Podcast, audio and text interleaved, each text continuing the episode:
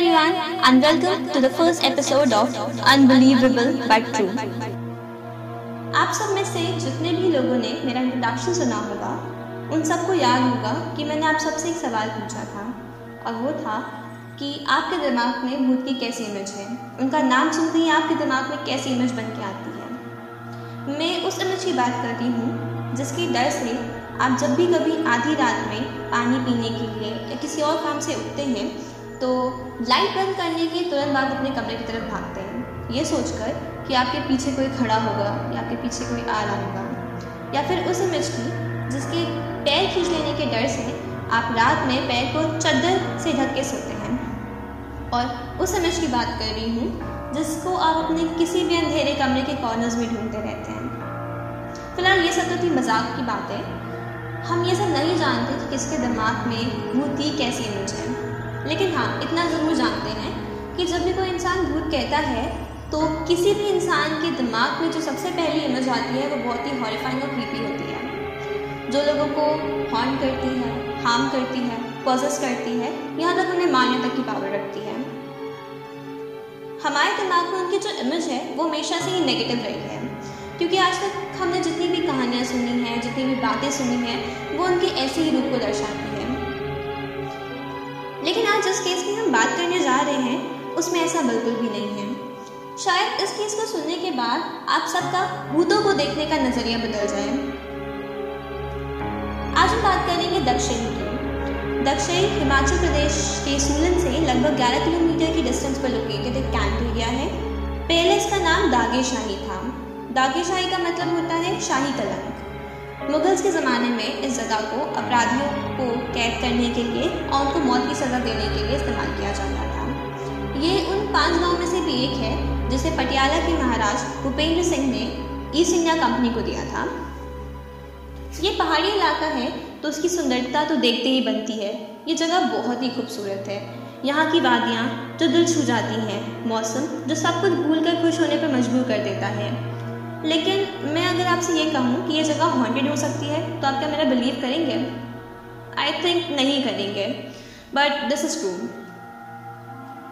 ये कोई tourist spot नहीं है, और कैंट एरिया होने की वजह से यहाँ की पॉपुलेशन बहुत ही कम है। यहाँ पर कुछ army building schools local homes और एक ग्रेवयार्ड है। ये ग्रेवयार्ड अब यूज़ नहीं होता है, लेकिन इसका अपना ही इम्पोर्टेंस है, क्योंकि इस ग्रेवयार्ड को ब्रिटिश टाइम में ब्रिटिश आर्मी अपनी शोल्डर्स की डेड बॉडी को दफनाने के लिए यूज़ किया करती थी। और इसी ग्रेवयार्ड से जुड़ी है हॉन्टिंग की कहानियाँ कहा जाता है, यहाँ पर मेजर जॉर्ज वेस्टर्न अपनी वाइफ मैरी रेबिका वेस्टर्न के साथ रहने आए थे। जॉर्ज बाय प्रोफेशन डॉक्टर थे और मैरी उन्हीं की नर्स हुआ करती थी।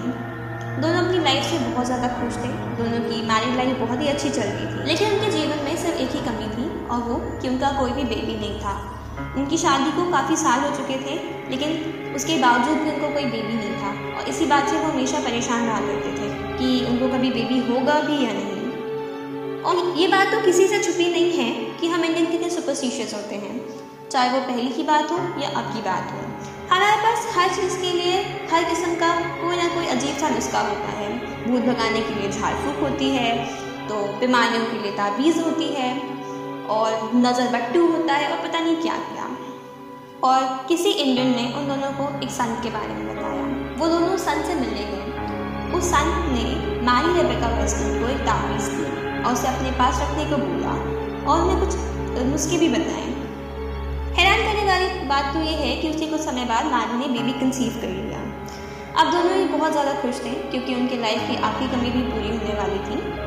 पर ये खुशियाँ ज़्यादा दिन तक नहीं क्योंकि प्रेगनेंसी के आठवें महीने में ही मैरी रेबेका और उसका अनबॉर्न बेबी दोनों ही मर गए। मेजर ने अपनी वाइफ के लिए उसी सेमेट्री में एक बहुत ही सुंदर सी ग्रेव बनवाई। उस ग्रेव के लिए उन्होंने खास तौर से इंग्लैंड से संगमरमर मंगवाया था और उस ग्रेव के ऊपर उन्होंने एक एल्फ लगवाई थी।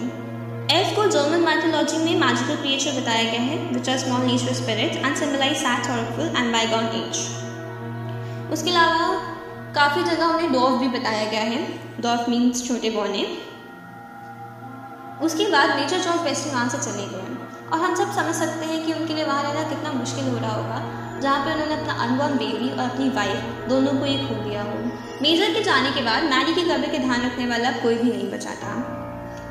और उसके कुछ समय बाद ये रूमर फैला कि अगर कोई भी प्रेग्नेंट लेडी मैरी की कब्र से संगमरमर का पत्थर तोड़कर अपने घर पे रखती है तो उसे घर में बेटा ही पैदा होगा। बस इसी चीज़ की कमी थी।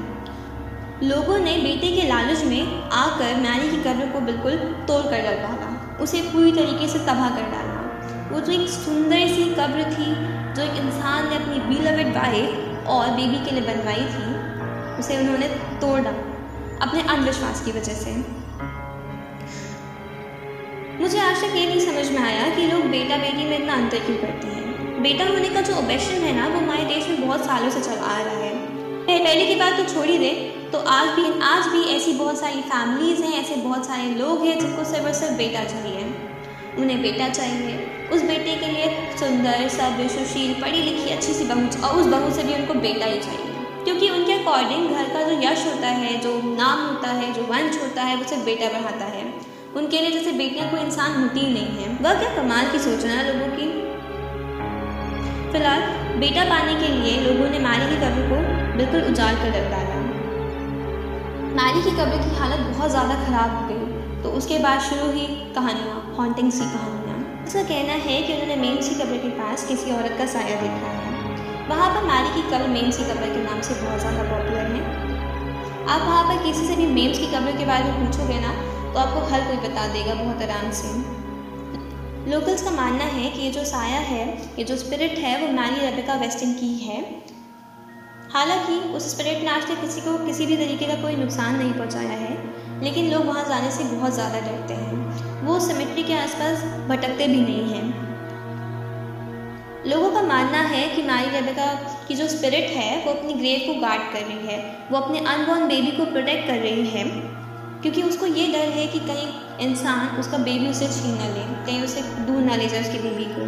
पर गाँव के लोगों का तो ये भी कहना है कि जब कुछ लोगों ने माही रेबिका वेस्टर्न की कब्र से संगमरमर का पत्थर तोड़ने की कोशिश की तो उनके साथ कुछ अजीब सी घटनाएँ हुई। उन्हें कुछ अजीब सी साउंड सुनाई दिए कुछ ब्यूट से साउंड्स उन्होंने किसी की प्रेजेंस को फील किया जो कुछ अजीब सी पावर को फील किया यू नो और वो वहाँ से डर के भाग गए वो उस ग्रेव से पत्थर तोड़ ही नहीं पाए। हालाँकि किसी को किसी भी तरीके का कोई नुकसान नहीं पहुँचा, ना कोई खरोच, ना कोई चोट का निशान। लेकिन उनके साथ जो घटना हुई वहाँ पर, उससे वो आज भी खौफ में है। आगे जाके जब ये कहानियाँ बहुत ज़्यादा पॉपुलर होने लगी और वहाँ के लोग डर के साय में जीने लगे कि शायद वो स्प्रेड उन्हें मार दे या कुछ भी जो भी उनके दिमाग में हो तो डॉक्टर शेट्टी और उनकी टीम ने नारी रेबिका की कब्र को रेनोवेट करवा और रेनोवेट करने के बाद उन्होंने उसकी कब्र के चारों तरफ़ मोटी ग्रिल से बाउंड्रीज बनवा दी, ताकि आगे जाकर कोई इंसान वहाँ से पत्थर न तोड़ सके। अक्षय की कहानियाँ बाहर निकली तो इसने बहुत सारे पैरानॉर्मल इन्वेस्टिगेटर्स और बहुत सारे अलग अलग लोगों को अपनी तरफ़ खींचा। वहाँ पे बहुत सारे पैरानॉर्मल इन्वेस्टिगेटर्स पहुँचे उस जगह को इन्वेस्टिगेट करने अपनी इन्वेस्टिगेशन के दौरान वहाँ पे उन लोगों ने पाया कि उनकी डिवाइसेस में कुछ अजीब से चेंजेस आए हैं। और वहाँ पे उन्होंने किसी की प्रेजेंस को फील भी किया है। फ़िलहाल मेरा मानना है कि वो जो स्पिरिट है, वो सच में मानी रेबिका वेस्टर्न की है, जो अपनी, जो एक पॉजिटिव स्पिरिट है। उसका इंटेंशन सिर्फ़ और सिर्फ़ खुद को, उसका इंटेंशन सिर्फ़ और सिर्फ़ अपनी ग्रेव को, कुछ बेहतर के लालची लोगों से प्रोटेक्ट करना है, ना कि किसी को नुकसान पहुँचाना। उसका ये जो डर है ना, कि उसका उसका जो डर है ना कहीं उसका बेबी कोई ना ले जाए, या मेरा ख्याल है कि वो जो स्पिरिट है, वो सच में मानी रेबिका वेस्टर्न की ही है।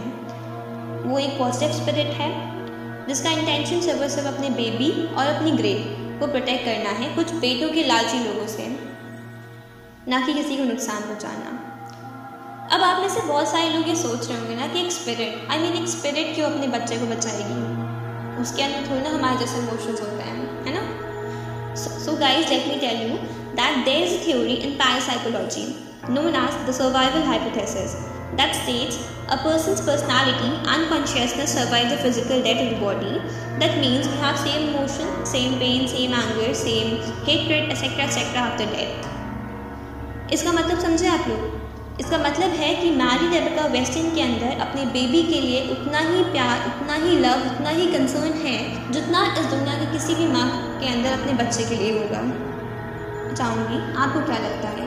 क्या वो सच में मैरी रेबिका वेस्टिन की ही स्पिरिट है, जो अपनी ग्रेव और अपने बेबी को गार्ड कर रही है? या फिर वहाँ के लोगों से जानबूझ के ये सारी फेक न्यूज़ स्प्रेड की है, ताकि वो जगह की पॉपुलैरिटी को बढ़ा सकें? मुझे अपना पॉइंट ऑफ़ व्यू ज़रूर बताइएगा। और हाँ साथ में मेरे पॉडकास्ट को फॉलो भी ज़रूर करिएगा, ताकि आगे आने वाले एपिसोड की इन्फॉर्मेशन सबसे पहले आपको मिल सके। तब तक के लिए bye everyone and keep smiling